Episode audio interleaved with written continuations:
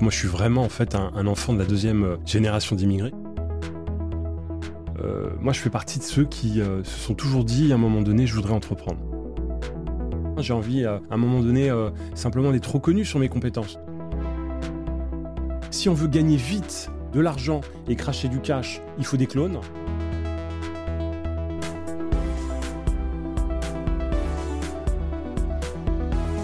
Bienvenue dans Coulisses de CEO, le podcast qui met à nu les dirigeants. Je suis Arnaud Nodan et dans chaque épisode, avec mes invités, on décrypte les challenges des leaders d'aujourd'hui et de demain. Bonjour à tous. Aujourd'hui, je suis avec euh, Saïd Amouche. Alors pour ceux qui ne connaissent pas Saïd, euh, Saïd est euh, un entrepreneur social, conseiller au CESE et connu pour être le fondateur du groupe Mosaïque, donc structuré autour d'une fondation qui comprend également Mosaïque RH, Mosaïque Campus et la plateforme digitale Mosaïque Talent. Il est le créateur du sommet de l'inclusion économique, dont BDO est partenaire depuis trois ans et dont je suis ravi de l'accueillir aujourd'hui. Salut Saïd. Salut, comment tu vas Arnaud?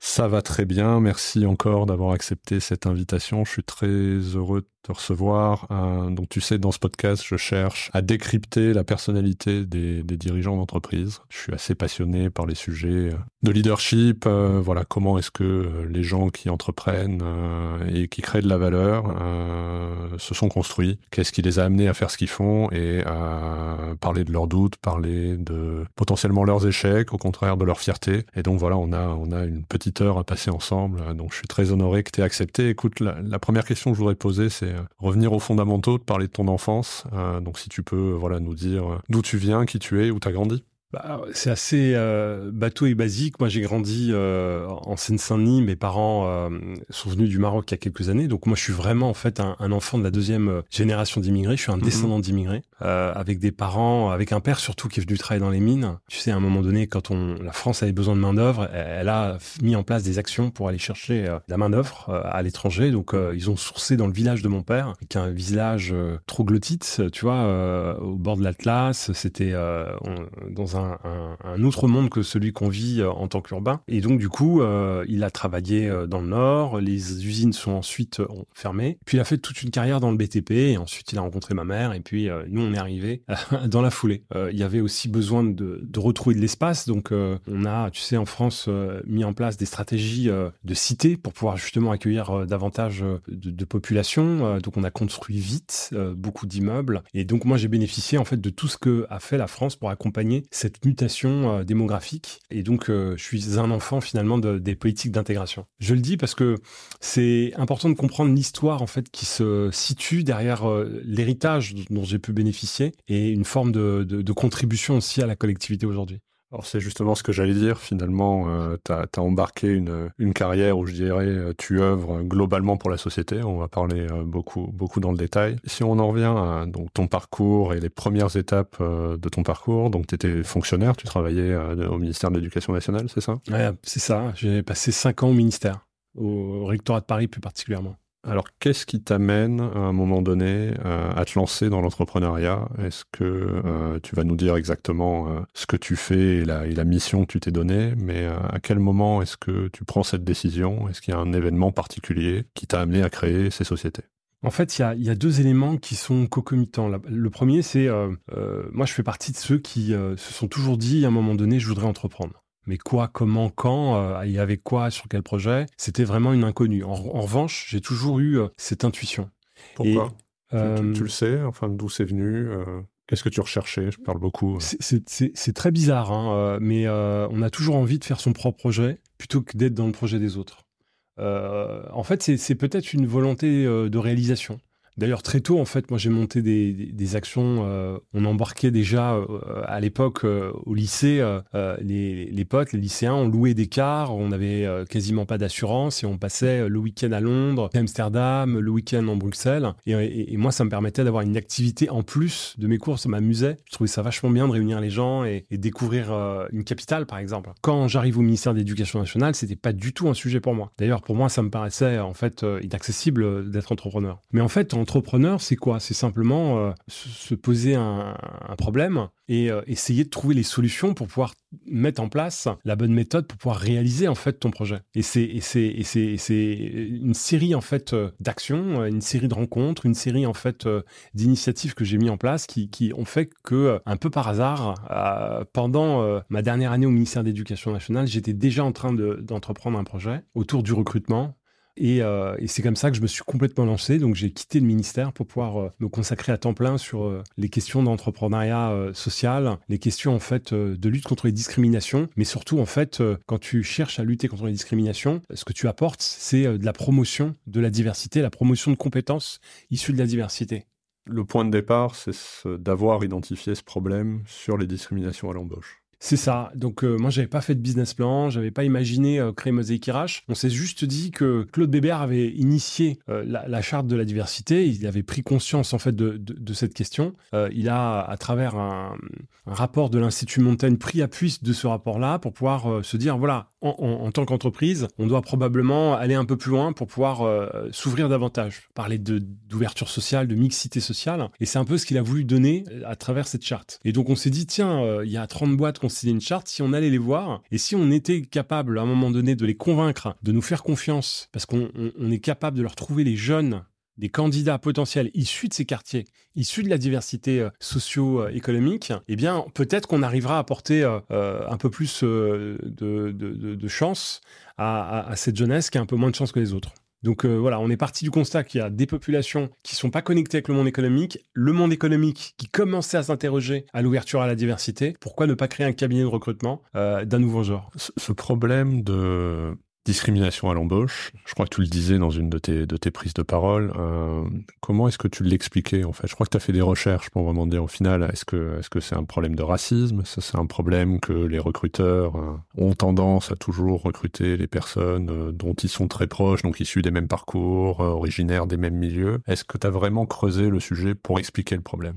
Ouais, en fait, ma grande conclusion, c'est que l'être humain aime bien euh, être avec des gens qui le, ressemblent. En fait, on est tous dans notre bulle, et euh, c'est un peu le même phénomène que sur leur question de la, parité. En fait, euh, à un moment donné, on s'est rendu compte qu'il n'y avait pas forcément suffisamment de femmes sur des postes à responsabilité, sur des postes de décideurs et autres. Et pourtant, c'est pas du racisme. C'est juste à un moment donné que quand le processus de décision s'enclenche, eh bien, on, réagit avec euh, un certain nombre de biais, un certain nombre de. On est, très fort en cooptation en France. La notion de cooptation, la notion de réseau, la, notion de fraternité, hein, dans, son sens pur euh, du terme, fait qu'à un moment donné, on va euh, plutôt s'ouvrir naturellement avec ceux qui nous ressemblent que ceux qui nous ressemblent pas du tout. Et ceux qui nous ressemblent vraiment pas du tout, on est encore très loin en fait, et c'est la raison pour laquelle on a décidé de créer un pont pour pouvoir créer un peu plus de fluidité dans les rencontres et faire en sorte de bâtir une société plus égalitaire. Et encore une fois, le, au moment où tu te lances, c'est parce que tu en as souffert toi-même, c'est parce que tu avais des gens dans ton entourage qui ont été euh, voilà, frappés par ce type de discrimination, et donc tu t'es dit je vais me lancer, c'est comme ça que ça s'est passé concrètement? Oui, euh, alors pour être très sincère, euh, ce sujet de d'inégalité est très présent.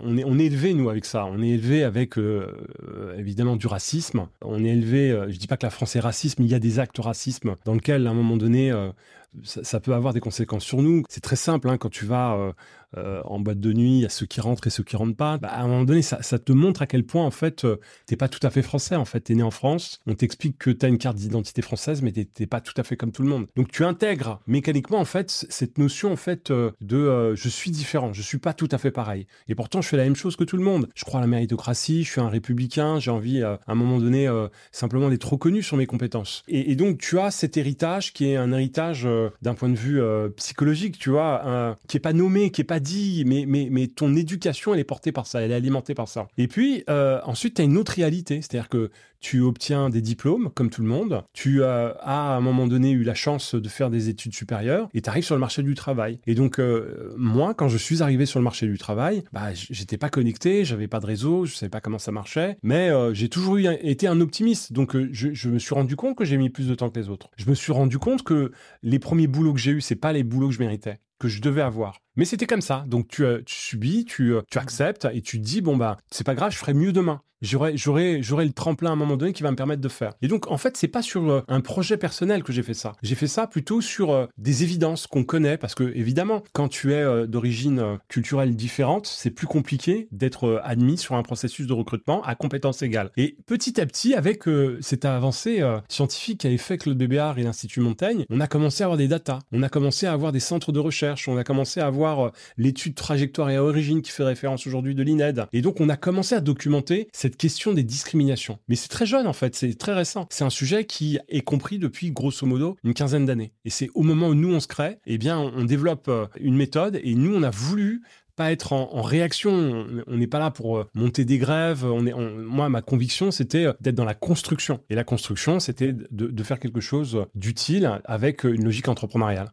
Alors, est-ce que tu peux nous expliquer du coup euh, ce que tu fais avec le groupe Mosaïque? On a eu ces, premières opportunités euh, euh, avec des entreprises qui exprimaient le besoin de, s'ouvrir à la diversité, des entreprises qui avaient des besoins en recrutement. Donc, on a juste convaincu les RH de nous confier les premiers profils de poste. Ensuite, on a fait tout un travail de, de recherche dans nos réseaux. On a préqualifié les jeunes, on les a conseillés, on les a préparés quand il fallait les préparer, on les a mis en relation. Et là, il s'est passé un truc extraordinaire, c'est-à-dire que j'ai eu une première démonstration que finalement, il y avait des entreprises qui avaient envie de progresser sur ces questionnements et qui étaient complètement sincères. J'ai compris très vite en fait que le problème c'était pas les entreprises, c'était un, système qui était bloqué. C'est-à-dire qu'on avait des candidats qui étaient volontaires, on avait face à nous des recruteurs et des entreprises qui étaient volontaires, mais derrière la, mise en relation c'est tout basique. Hein. En réalité, euh, on n'a rien inventé d'exceptionnel. Hein. Mm. On a juste rapproché en fait euh, des, mondes, qui, ne se parlaient pas. Absolument. Et donc du coup, ce cabinet a fait ses preuves et il y a eu un deuxième principe fort qui a été de dire c'est pas parce qu'on est dans une logique d'impact qu'il faut pas avoir de modèle économique. Donc ça, c'était un truc très très fort chez nous. Moi, je suis un peu, euh, j'étais un peu traumatisé par toutes ces associations qui euh, ont fait de la politique ou qui ont mélangé en fait euh, l'intérêt général et l'intérêt individuel. Et, donc moi, je voulais absolument pas qu'on fonctionne avec des financements publics sur ces questions-là et, garder notre liberté d'entreprendre. Et ça a été un, un, très bon choix parce que ça nous a poussé à nous interroger sur la manière dont on devait mieux collaborer. J'ai jamais fait de business plan, j'ai pas travaillé sur des plans d'action particuliers sur ces questions-là. Et mécaniquement, on a compris que bah voilà, tout avait un prix. Donc, du coup, euh, si on présente quelqu'un et que l'entreprise est satisfaite, pourquoi ne pas demander à l'entreprise de contribuer à un projet global et de là et monter, euh, et, monter le projet Mosaïque RH Aujourd'hui, est-ce que tu sais quel a été l'impact de, de Mosaic Alors en fait, l'impact, il est, colossal. Tu as un impact très basique qui consiste à dire combien de candidats vous avez réussi à placer dans des entreprises prestigieuses. On n'est plus très loin de 20 000 candidats qui ont signé un contrat de travail. Mais il y a, y a, un impact secondaire qui est très intéressant. Pour pouvoir présenter un candidat, en fait, tu fais un travail sur euh, des dizaines et des dizaines de candidats. Donc je pense qu'on a dû au moins accompagner 100, 150 000 jeunes dans ce canal-là. Mais surtout, ce que je retiens, c'est que on euh, permis une prise de conscience euh, d'un point de vue français au niveau sociétal. On a permis euh, aux entreprises de s'interroger et d'y croire davantage et d'y aller. Et donc ça, c'est quelque chose qui n'a pas de valeur aujourd'hui. Mais derrière, en réalité, il y a plein d'impacts. Il y a tous ceux qu'on a accompagnés et qu'on trouvait par eux-mêmes. Il y a tous ceux qui sont devenus des, rôles modèles au sein des cités. Il y a tous les projets qui ont émergé autour de nous. Quand on a un projet comme Diversity Days, c'est euh, ni plus ni moins en fait un alumni de Mosaïque. Et c'est un, jeune qui a fait une super carrière dans euh, la communication digitale il avait du mal à rentrer dans ce sujet-là, donc on l'a mis en alternance à l'époque dans un de nos, partenaires. Et rapidement, en fait, euh, il, a, fait ses preuves. Il a terminé sa carrière en, tant que numéro 2 chez TBWA Digital. Et de là, il a, il a monté son propre projet entrepreneurial. Et aujourd'hui, il embarque beaucoup les startups. Pour donner un exemple concret, en travaillant avec Anthony et Diversity Days, il existe aujourd'hui des clauses euh, diversité dans les packs d'actionnaires. Et donc ça, c'est quelque chose qu'on a travaillé avec 13 fonds d'investissement, qu'on euh, accepté en fait de mettre un critère très spécifique autour de leur participation. Donc ça, c'est des avancées concrètes qu'on a mis en place. Cette notion d'inclusion économique, ça n'existait pas en fait avant qu'on arrive. On parlait beaucoup d'intégration, on parlait beaucoup d'insertion. Et ma vision, moi, ça a toujours été de dire, il y, a une grande partie de la société dans ces quartiers, en fait, qui ont besoin simplement de réussir par le travail. C'est une évidence. Hein. Et, et pourtant, pour pouvoir le faire, il faut euh, se connecter à ces entreprises, il faut rentrer dans les processus, il faut aider ces entreprises, ces entrepreneurs issus des quartiers populaires à trouver un peu plus facilement de l'argent parce qu'en réalité, on, voit bien que c'est aussi une histoire de réseau et de réputation. Il faut aussi leur, leur permettre d'intégrer euh, les processus euh, d'achat des, grands, des grands groupes parce qu'ils euh, ont aussi des offres intéressantes à promouvoir. Et donc, c'est une dynamique économique avant tout, c'est un sujet économique avant d'être un sujet social. On n'est plus dans la, démarche charity ou État-providence, on est véritablement dans une logique en fait de création de valeur et de redistribution, de réinvestissement de cette valeur générée. Alors justement, sur ce point, le sujet de la diversité, chez BDO, nous on avait une, une volonté quand on est devenu société à mission, c'est de se dire finalement nos métiers du conseil, et de l'audit ont régénéré les mêmes euh, générations de consultants ou d'auditeurs, généralement tous sélectionnés dans 4-5 écoles, venant tous du même milieu. Et donc on l'a fait quand on a dit on va ouvrir le cabinet et on va aller chercher des collaborateurs dans des milieux qui n'avaient pas accès forcément à notre, euh, à notre métier. Je pense quand même initialement on était bien dans une dynamique d'impact là. Je dirais c'était notre conscience citoyenne de dire on va essayer de, contribuer à notre façon à limiter les discriminations et à donner accès à nos métiers à, des personnes qui ne l'avaient pas jusqu'ici. Néanmoins, tu sembles dire que euh, c'est même beaucoup plus que ça aujourd'hui, qu'on est finalement sur un véritable enjeu économique. Donc, euh, est-ce que tu dis que c'est même un levier de performance pour les entreprises? Ce qui est intéressant, c'est que euh, ce qu'on défend euh, à travers notre projet, on s'applique aussi en interne. Et je vois bien, en fait, que si euh, je monte une équipe qu'avec des consultants qui viennent des quartiers, on va atteindre une limite.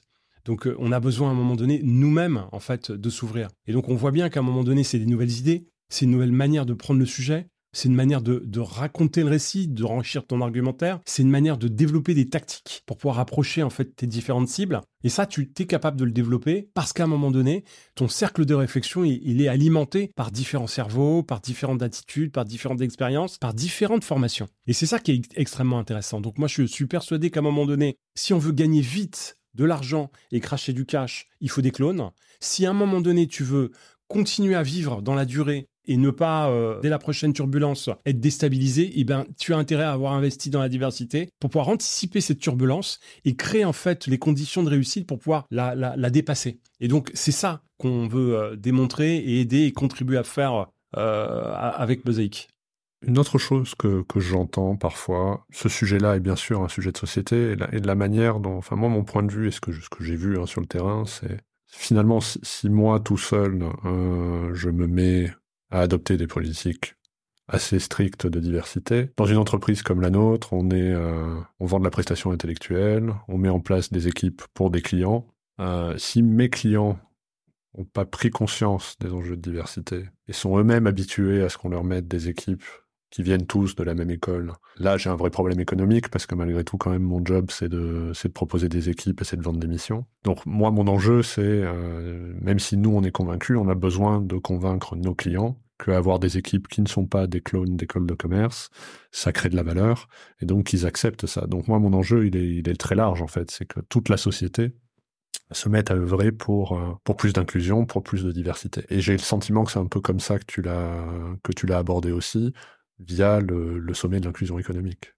Oui, c'est ça. Je, pense qu'il y a un stade à un moment donné où ta bonne pratique, elle, marche, elle est reconnue, mais sauf que c'est en fait euh, vider la mer avec une petite cuillère. Donc à un moment donné, il y a euh, nécessité de faire coalition. Donc nous, on, on s'est dit à un moment donné, on peut se satisfaire des 500, 600 recrutements qu'on fait par an, mais finalement, euh, est-ce que c'est ça réellement la, réponse au problème? Et on s'est rendu compte que ce sujet, en fait, d'abord, devenait de plus en plus euh, une source d'intérêt. Quand, euh, par exemple, euh, on lance, on gagne Paris 2024, eh bien, c'est le territoire de la Seine-Saint-Denis qui sera le territoire où une grande partie des jeux vont, vont, se jouer. Et on voit que on a, par exemple, sur cet exemple précis, un rendez-vous qui va être manqué on a euh, des infrastructures qui ont été euh, renouvelées ou euh, créées. Donc ça, ça va, être, ça va faire partie de l'héritage. Mais on a raté le rendez-vous parce que toutes ces grandes entreprises qui sont devenues des sponsors, toutes ces réflexions qui ont été mises en place pour pouvoir structurer ce projet, eh bien, à un moment donné, n'a pas suffisamment embarqué les acteurs de, terrain. La Seine-Saint-Denis, c'est 15 000 jeunes diplômés sur le territoire. Eh, bien, on a aujourd'hui de plus en plus de voix qui s'élèvent pour dire ces jeux, c'est pas les nôtres, c'est les jeux des autres.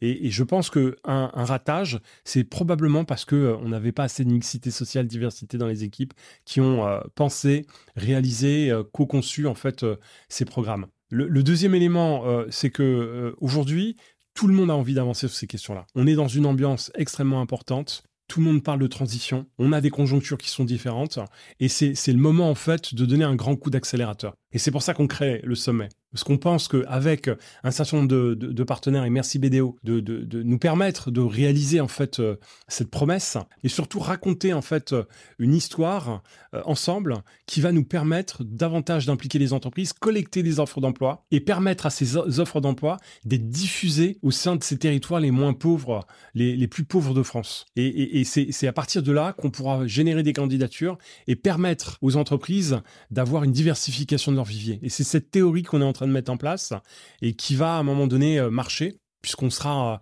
à mon avis, pas loin des 10 000 euh, offres collectées à la fin de la journée du, sommet de l'inclusion économique qui aura lieu le 28 novembre prochain. Comment est-ce que tu expliques que finalement les entreprises, tu vois, donc tu as 40 partenaires aujourd'hui dans le sommet de l'inclusion, comment est-ce que tu vois évoluer les choses? Est-ce que finalement toutes les entreprises ont pris conscience à la fois de la richesse et que c'était un levier de performance? Euh, Est-ce qu'au contraire, tu as des doutes sur, ou peut-être des craintes sur sur l'avancée du mouvement? Quel regard tu portes aujourd'hui sur tout ce que tu as fait sur les potentiellement 15 prochaines années? Moi, je pense que c'est un sujet où, euh, à un moment donné, euh, le pouvoir politique ne peut pas rester à côté. Euh, il faut qu'il prenne sa part. c'est aussi de sa responsabilité. on ne peut pas continuer à avoir des pôles emploi qui sont des organisations qui font simplement de l'accueil en fait de, de population. Je pense qu'il faut prendre conscience qu'il faut aussi accompagner les entreprises accompagner euh, les entreprises sur des nouveaux enjeux. Euh, et euh, aujourd'hui, il y a probablement des nouveaux modèles. On s'est posé la question de la gestion des eaux ou des énergies. en France, on a créé en fait des services publics spécifiques. On a créé des Suez, par exemple. et donc, ce sont des entreprises privées qui, ont un, service et, et, une délégation de l'État pour pouvoir garantir en fait la distribution de l'eau partout en France. Et donc on voit bien que l'alliage entre une vision politique nécessaire et un modèle économique avec euh, des logiques de développement, c'est intéressant. Et donc, à mon avis, c'est ce type de combinaison sur lequel il va falloir investir demain. Spécifiquement donc sur l'inclusion, quelles sont les stratégies, euh, selon toi, les plus efficaces pour lutter contre la discrimination à l'embauche? Parce qu'on est vraiment sur un sujet qui est, qui est pas simple parce que tu peux, euh, enfin, tu peux avoir un, empowerment du dirigeant sur ces sujets, des convictions de dirigeant, mais malgré tout, t'es pas partout, donc il faut que ça s'insuffle dans toute la société, il faut que tes recruteurs soient formés, sensibilisés. Donc finalement, le, sujet, euh, si on veut bien le traiter, est assez, complexe. Quelle est, euh, toi, aujourd'hui, la, stratégie qui, te semble la plus efficace et, euh, et, des conseils que tu pourrais donner à des gens qui veulent s'engager sur ces sujets pour, pour accélérer? Moi, je pense qu'on n'a pas d'autre choix qu'aujourd'hui d'avoir un curseur si on n'a pas un, indicateur qui nous permet euh, de nous challenger, voir si on est en dessous, au-dessus ou au bon, niveau, on n'y arrivera pas. Donc je pense qu'il nous faut aujourd'hui euh, deux, trois indicateurs clés sur ces questions qui vont aider les entreprises à progresser et à prendre conscience tout le long de l'année en fait de la réalisation. La vraie question, c'est qui doit le défendre ce curseur? Est-ce que ça doit relever d'une politique publique? Peut-être même d'une loi, et rendre obligatoire la traçabilité de ce qui est fait Ou est-ce que ça doit relever en fait d'une prise de conscience individuelle euh, du chef d'entreprise ou euh, d'une branche sur ces questions-là? Donc euh, ça, c'est des choses qui doivent encore se discuter, il faut qu'il y ait du débat là-dessus. Mais ce qui est certain, c'est que si à chaque fois qu'on parle de ce sujet-là, on le parle sans cadre, on n'y arrivera pas. Donc on sera euh, à chaque fois dans euh, la promotion de bonnes pratiques. Il y en a de plus en plus des bonnes pratiques. Est-ce que c'est efficace? Est-ce que c'est durable? Est-ce que ça permet vraiment de créer du changement systémique? Je suis pas toujours sûr. Et donc il faut monter maintenant dans un autre niveau, un niveau plus exigeant, dans lequel on va pouvoir à un moment donné être beaucoup plus focus. Et puis en fonction des organisations, en fonction des territoires, les entreprises vont pouvoir réadapter leur plan d'action. Parfois, il va falloir plus s'embarquer en interne, parfois, il va falloir simplement régler son, sa communication pour euh, euh, être beaucoup plus attractif. Parfois, il va falloir à un moment donné euh, peut-être former en interne et, suivre les, les, collaborateurs qui vont être recrutés. Enfin voilà, il y a plein de manières de fonctionner sur la manière dont on met en œuvre. Il y a des enjeux de communication, il y a des enjeux de formation, il y a des enjeux de, de recrutement. Il y a, il y, a, il y a plein de sujets qu'il faut absolument embarquer. Tu parlais donc de, de réglementation, éventuellement de loi. Euh, une des raisons pour lesquelles je pense que ça va quand même très fortement s'accélérer, c'est que tu sais que les, grandes entreprises vont devoir euh, publier des informations beaucoup plus détaillées sur leur politique ESG. Euh, Aujourd'hui, il y a des déclarations de performance extra-financières qui sont publiées par les groupes, mais l'Europe va mettre en place donc des règles qui sont euh, extrêmement précises sur le sujet, et, notamment, alors on parle beaucoup de, de l'environnement, mais sur l'aspect social, les entreprises vont devoir donner des informations plus précises sur leur politique d'inclusion, euh, sur la composition de leurs équipes, mais également sur leur stratégie, etc. Donc, est-ce que ça, selon toi, c'est quelque chose qui euh, va permettre d'accélérer? Moi, je pense qu'il y a deux leviers. Euh, il y a évidemment la réglementation et il y a le rapport qu'on peut avoir avec un investisseur. Ce qu'on a fait aujourd'hui avec les fonds d'investissement qui sont plutôt orientés tech, c'est très intéressant parce que ça pousse tout le monde à se bouger. Tu peux expliquer dans le détail ce que vous avez fait? Tu disais effectivement des critères d'inclusion dans les pactes. C'est ça. Donc nous, on, considère qu'aujourd'hui, euh, euh, quand une entreprise se porte bien et qu'elle recrute, elle peut totalement se dire, voilà, j'exige que 10, 15, 20% de mes effectifs soient des effectifs issus des quartiers politiques de la ville, par exemple. Et donc là, on a un critère objectivable qui permet en fait euh, d'aller chercher des populations qui ont moins de chances que les autres. Elle peut tout à fait se dire, sur mes postes à responsabilité, et je renvoie à la, à je veux davantage de femmes, et si je les trouve pas, il faut que je fasse un effort supplémentaire. Et donc ça, ça pousse l'entreprise à concevoir en fait sa manière d'aborder sa politique de ressources humaines d'une autre manière. Et ça, c'est hyper intéressant. Donc, c'est ce qu'on a un peu fait avec euh, ces fameux fonds. C'était euh, sous le conseil de euh, Nicolas Cellier, que, j'adore, avec Popino, Christophe. on, s'est mis autour de la table, Fanny Picard aussi. Et, on s'est rendu compte à un moment donné que c'était possible. C'était possible de mettre un, chiffre tangible à ces entreprises. Donc, les startups, à un moment donné, elles se fixent des objectifs très particuliers. Une fois que tu as cette contrainte, ça te pousse à réfléchir au plan d'action que tu vas mettre en place pour pouvoir atteindre cet objectif. Et ça, c'est formidable parce que ça permet vraiment au secteur de progresser. Et est-ce que c'est pas de nature, euh, si je me fais l'avocat du diable, à contribuer à une forme de discrimination positive? La, discrimination positive, moi, je la, hum, mets en lien beaucoup avec euh, l'obligation de quotas de noirs, d'arabes, peu importe la compétence. C'est pas du tout le projet. Moi, je, je, connais pas un décideur qui développe sa boîte sans critères, sans indicateurs. C'est pas possible, ça n'existe pas. Hmm. Ou alors, c'est un mythe, quoi. Euh, à un moment donné, il faut que tu structures ta politique de développement et ça passe par euh, des, indicateurs. Et là, c'est le même sujet. C'est-à-dire que c'est pas parce que on parle de, de, sujets sociétaux que on peut pas euh, utiliser des outils économiques. Pas possible. C'est la même chose. Eh bien là, nous, on n'a pas besoin d'affirmative action en France. On a juste besoin de mettre un mouvement en place et cette prise de conscience, elle se structure par un peu de méthode. C'est tout. Et, si à un moment donné, il n'y a pas de méthode, il n'y a pas de résultat. On veut simplement que chacun soit responsable de ce sujet. Parce que si une entreprise euh, veut continuer à se développer, il ne faut pas que son écosystème soit malade. Euh, sinon, elle, sera elle-même freinée dans son développement. En revanche, si elle est capable d'embarquer toutes les bonnes compétences, elle prendra une, part de cette question, et elle arrivera à un moment donné à, se développer. Et, nous, on dit simplement que si on était capable de structurer ça, à terme, on n'aura même plus besoin en fait euh, d'indicateurs parce que ça sera naturel. Mmh. Et quand on aura fait ça, on aura gagné. Donc aujourd'hui, il y a des fonds d'investissement. Dire si tu veux, euh, si tu veux travailler avec moi, il faut que tu aies une politique d'inclusion euh, et de diversité et que tu te fixes tel objectif. Exactement. Et ça, effectivement, c'est aussi un des leviers pour lesquels je pense que ça va accélérer. je le vois, nous, dans les, entreprises qu'on accompagne. Il y a quand même une, augmentation très forte des, exigences et des critères dans l'attribution des contrats sur les politiques d'inclusion. J'en parlais, j'ai reçu Olivier Brouran dans le podcast qui, hein, a fondé euh, Mentou, qui nous expliquait qu'il avait gagné un très gros contrat euh, récemment, par défaut, parce qu'il était le seul à respecter les critères d'inclusion et de diversité qui avaient été fixés par le donneur d'ordre. Qu'on soit convaincu ou pas, je pense que les dirigeants d'entreprise vont devoir le faire, ne serait-ce que pour pouvoir rester dans le marché au même titre qu'ils vont devoir le faire sur leurs émissions carbone. Enfin, ces sujets de, performance ESG vont devenir, euh, vont devenir euh, extrêmement importants pour n'importe quelle, pour n'importe quelle entreprise. De quoi est-ce que tu es aujourd'hui euh, le plus fier en tant que dirigeant? Bah, D'abord, on n'a jamais perdu d'argent. c'est pas mal. on, a, eu une croissance de 30% du volume d'activité euh, depuis la création en, 2007. Euh, on a toujours équilibré nos comptes. On a eu une gestion saine. On a eu euh, des collaborateurs extrêmement engagés.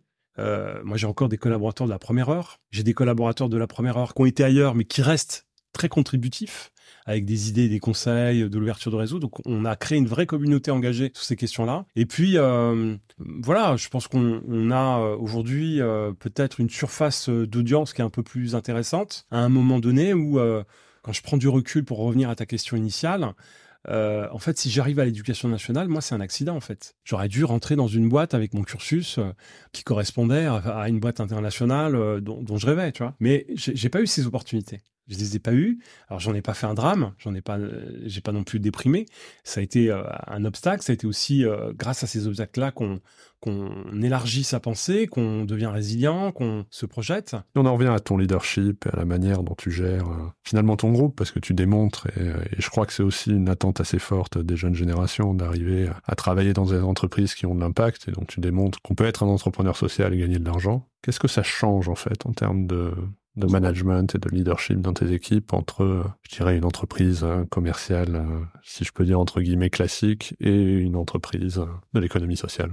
Bah, le rapport aux gens. Je, je, pense que hum, moi, j'avais fait beaucoup de petits boulots avant de, de démarrer euh, une carrière professionnelle. J'avais, bossé chez Quick, j'avais découvert plein d'univers différents. Et moi, j'avais été marqué par une expérience. J'étais euh, télévendeur. Tu sais, c'est, c'est, tu, tu, te retrouves sur des plateaux téléphoniques et tu vends en fait du matériel euh, à des boîtes. Et ça marchait plutôt bien. Et je me suis retrouvé dans une situation où, à un moment donné, euh, j'avais, j'avais, voilà, il y a eu un comportement qui m'avait empêché d'obtenir le top de la prime suite au chiffre d'affaires qui était généré. Et donc, je m'étais barré le jour même, machin. Et voilà, c'est ce type d'actions qui m'ont amené à comprendre que il fallait aussi être dans son management très à l'écoute, très orienté en fait besoin du collaborateur tout en étant en synchronisation sur le besoin de l'entreprise. Je suis pas, euh, moi je pense qu'il faut laisser la, le temps aux gens. C'est aussi corrélé, tu vois, euh, le, fait de pas aller chercher tout de suite la rentabilité immédiate, ça permet à des gens peut-être un peu différents de prendre davantage de surface, de découvrir, de tester. Et puis après, on a des, collaborateurs qui sont hyper fidèles, euh, hyper contributif à l'organisation. Et, moi, j'ai eu euh, plein de collaborateurs incroyables qui partent d'ailleurs après euh, dans des entreprises avec lesquelles on a travaillé et on reste en lien. Et ça se passe très bien parce que quand on voit que, par exemple, sur Paris 2024, c'est des gens qui sont passés chez nous, eh bien, c'est super. Tu me disais, tu as 80 collaborateurs aujourd'hui? Bien, à peu près. Et tu me disais 250 qui sont passés par chez toi? Au moins, ouais, je pense. si je leur posais la question et je leur disais, c'est quoi le style de leadership de Saïd? Je pense qu'ils diraient quoi? Ouais, euh, probablement un, rêveur. ouais, moi j'ai une, vraie vision pour la société. J'ai envie que la société elle évolue. Une fois que tu l'as déclaré, une fois que tu l'as pensé, il faut la mettre en action. Et donc du coup, euh, voilà, moi je travaille beaucoup sur euh, la, conviction pourquoi on est là. faut pas lâcher. Il y, a des gens qui ont besoin de nous. Faut y aller. Et voilà, chacun doit retrousser ses manches, donner le meilleur de soi-même pour pouvoir créer en fait un modèle de production qui permet en fait de réduire les inégalités. Tu rencontres, je pense, beaucoup d'entrepreneurs, beaucoup de dirigeants aujourd'hui dans le cadre de ton action. Voilà, est-ce qu'il y a des gens qui t'ont particulièrement inspiré? Tu parlais de Claude Bébéard, qui pour toi a été euh, un peu à l'origine du, euh, au moins d'avoir posé le sujet des discriminations à l'embauche. Aujourd'hui, est-ce qu'il y a des gens dans le domaine économique qui particulièrement t'inspirent et te, te font que tu continues à y croire? Moi, je répondrais que ce que je vois là, c'est vraiment une mutation de dirigeants. Euh, moi, j'ai connu la génération BBR où on était plutôt euh, à prendre des responsabilités à partir d'un certain âge. Et là, il y a une nouvelle génération de managers qui sont très connectés à la réalité, très en empathie euh, avec les sujets sociétaux. Pour moi, c'est une chance pour la France d'avoir cette nouvelle génération de, de, managers. Je pense à des Thomas Reynaud, tu vois, même toi, hein, dans, dans, le secteur du conseil, vous incarnez en fait quelque chose de différent. Avoir choisi, à ton âge, de faire de BDO une entreprise à mission, c'est révolutionnaire. Et donc c'est euh, là vraiment une, euh, euh, des, choses qu'on ne dit pas assez dans, la, presse ou dans les médias. Aujourd'hui, on a des décideurs qui ont des convictions et qui vont mettre derrière leur projet de développement ces convictions. Et, ça, c'est formidable. Il y a aussi pas mal de femmes qui émergent et on, pense que derrière tout ça, ça va bien se passer. Ça va bien se passer. Alors tu disais que tu étais un optimiste et on le voit quand on, quand on t'écoute. Euh, est-ce qu'il y a des choses que tu estimes vraiment avoir ratées, des choses que tu aurais fait complètement différemment? Et est-ce que tu as évolué avec le temps en fait? Ah ouais, bien sûr, j'ai raté plein de trucs. Déjà j'ai raté ma vie, non je déconne. ouais, quand on te lit, on, on, aurait du mal à te croire. Mais... Non, non, non. En fait, euh, ma formation, elle, est beaucoup empirique. C'est-à-dire que j'ai beaucoup appris. Alors, j'ai un socle d'information parce que je suis allé euh, à la fac, mais je pense que j'ai beaucoup appris dans, la pratique, euh, dans la rencontre, dans la discussion, dans les débriefings. Euh, voilà, et moi, j'ai jamais eu peur de, de dire j'ai eu tort, euh, je me suis planté, parce que c'est toujours intéressant de progresser sur cette base-là. J'ai pas trop d'ego, donc évidemment, c'est normal de se planter. Donc, oui, j'ai beaucoup appris euh, dans la relation de l'autre, dans la relation commerciale, dans la relation euh, également euh, avec les politiques, parce que c'est aussi des choses auxquelles on est confronté. Comment tu parles au président de la République, au Premier ministre, aux ministres, aux, représentants régionaux, aux parlementaires. Tout ça, c'est des choses qu'on apprend en pratiquant, donc ça met plus de temps on n'arrive pas euh, calibré, euh, prêt, on découvre. Et donc, à chaque fois, on fait deux pas, on recule d'un, et, puis on avance de cette manière. Donc, euh, peut-être que j'aurais aimé, en fait, évidemment, avec du recul, mieux travailler mon business plan, être beaucoup plus focus sur les projets de financement, beaucoup plus focus sur les compétences dont on a vraiment besoin et qu'on aurait dû à faire. Par exemple, j'ai jamais accepté d'investir, par exemple, dans toutes les fonctions support. C'était une connerie ne pas investir dans les fonctions super, tu le payes à un moment donné dans ton, dans, ton projet. Soit tu le perds en temps, soit tu le perds en qualité, euh, en capacité d'exécution, tu, le payes à un moment donné. Et, pourtant, c'était pas pas une culture euh, entre recruter quelqu'un à la com et recruter un consultant qui va recevoir des candidats. Mon choix, il était fait. Sauf que tu, tu, tu, tu peux avoir ce choix-là. Mais quand on a 10, 15, à un moment donné, il va falloir quelqu'un sur la compta ou la gestion. Il va falloir quelqu'un pour pouvoir euh, faire le trésorerie parce que tu peux pas gérer toujours les choses à l'arrache. Et, et, donc, c'est ça que j'ai appris en fait dans ma vie d'entrepreneur.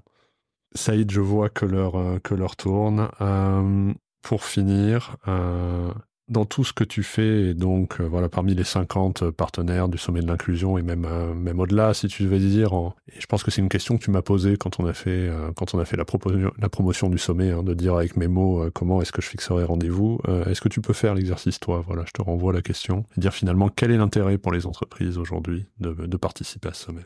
Eh bien, moi j'ai envie de dire, euh, entreprise, euh, vous qui êtes euh, en phase de préparer l'avenir, on a besoin de vous parce que il y a un modèle très simple qu'il faut aujourd'hui soutenir. Il y a toute une jeunesse qui souhaite en fait réussir par le travail. C'est une injustice aujourd'hui de pas permettre à des gens de travailler. Il y a un truc très simple à faire. Venez rencontrer vos pères le 28 novembre prochain. Il y aura des expériences extraordinaires qui vont être partagées. Il va y avoir une ambiance, il va y avoir un certain nombre de, bonnes pratiques qui vont être transférées et on va tous se réunir pour pouvoir porter un projet commun pour la France, pour le plein emploi dans les quartiers. Ça passera par euh, parler de ces opportunités, donner envie et de redonner confiance à cette jeunesse, et puis surtout réussir l'exécution de ce modèle.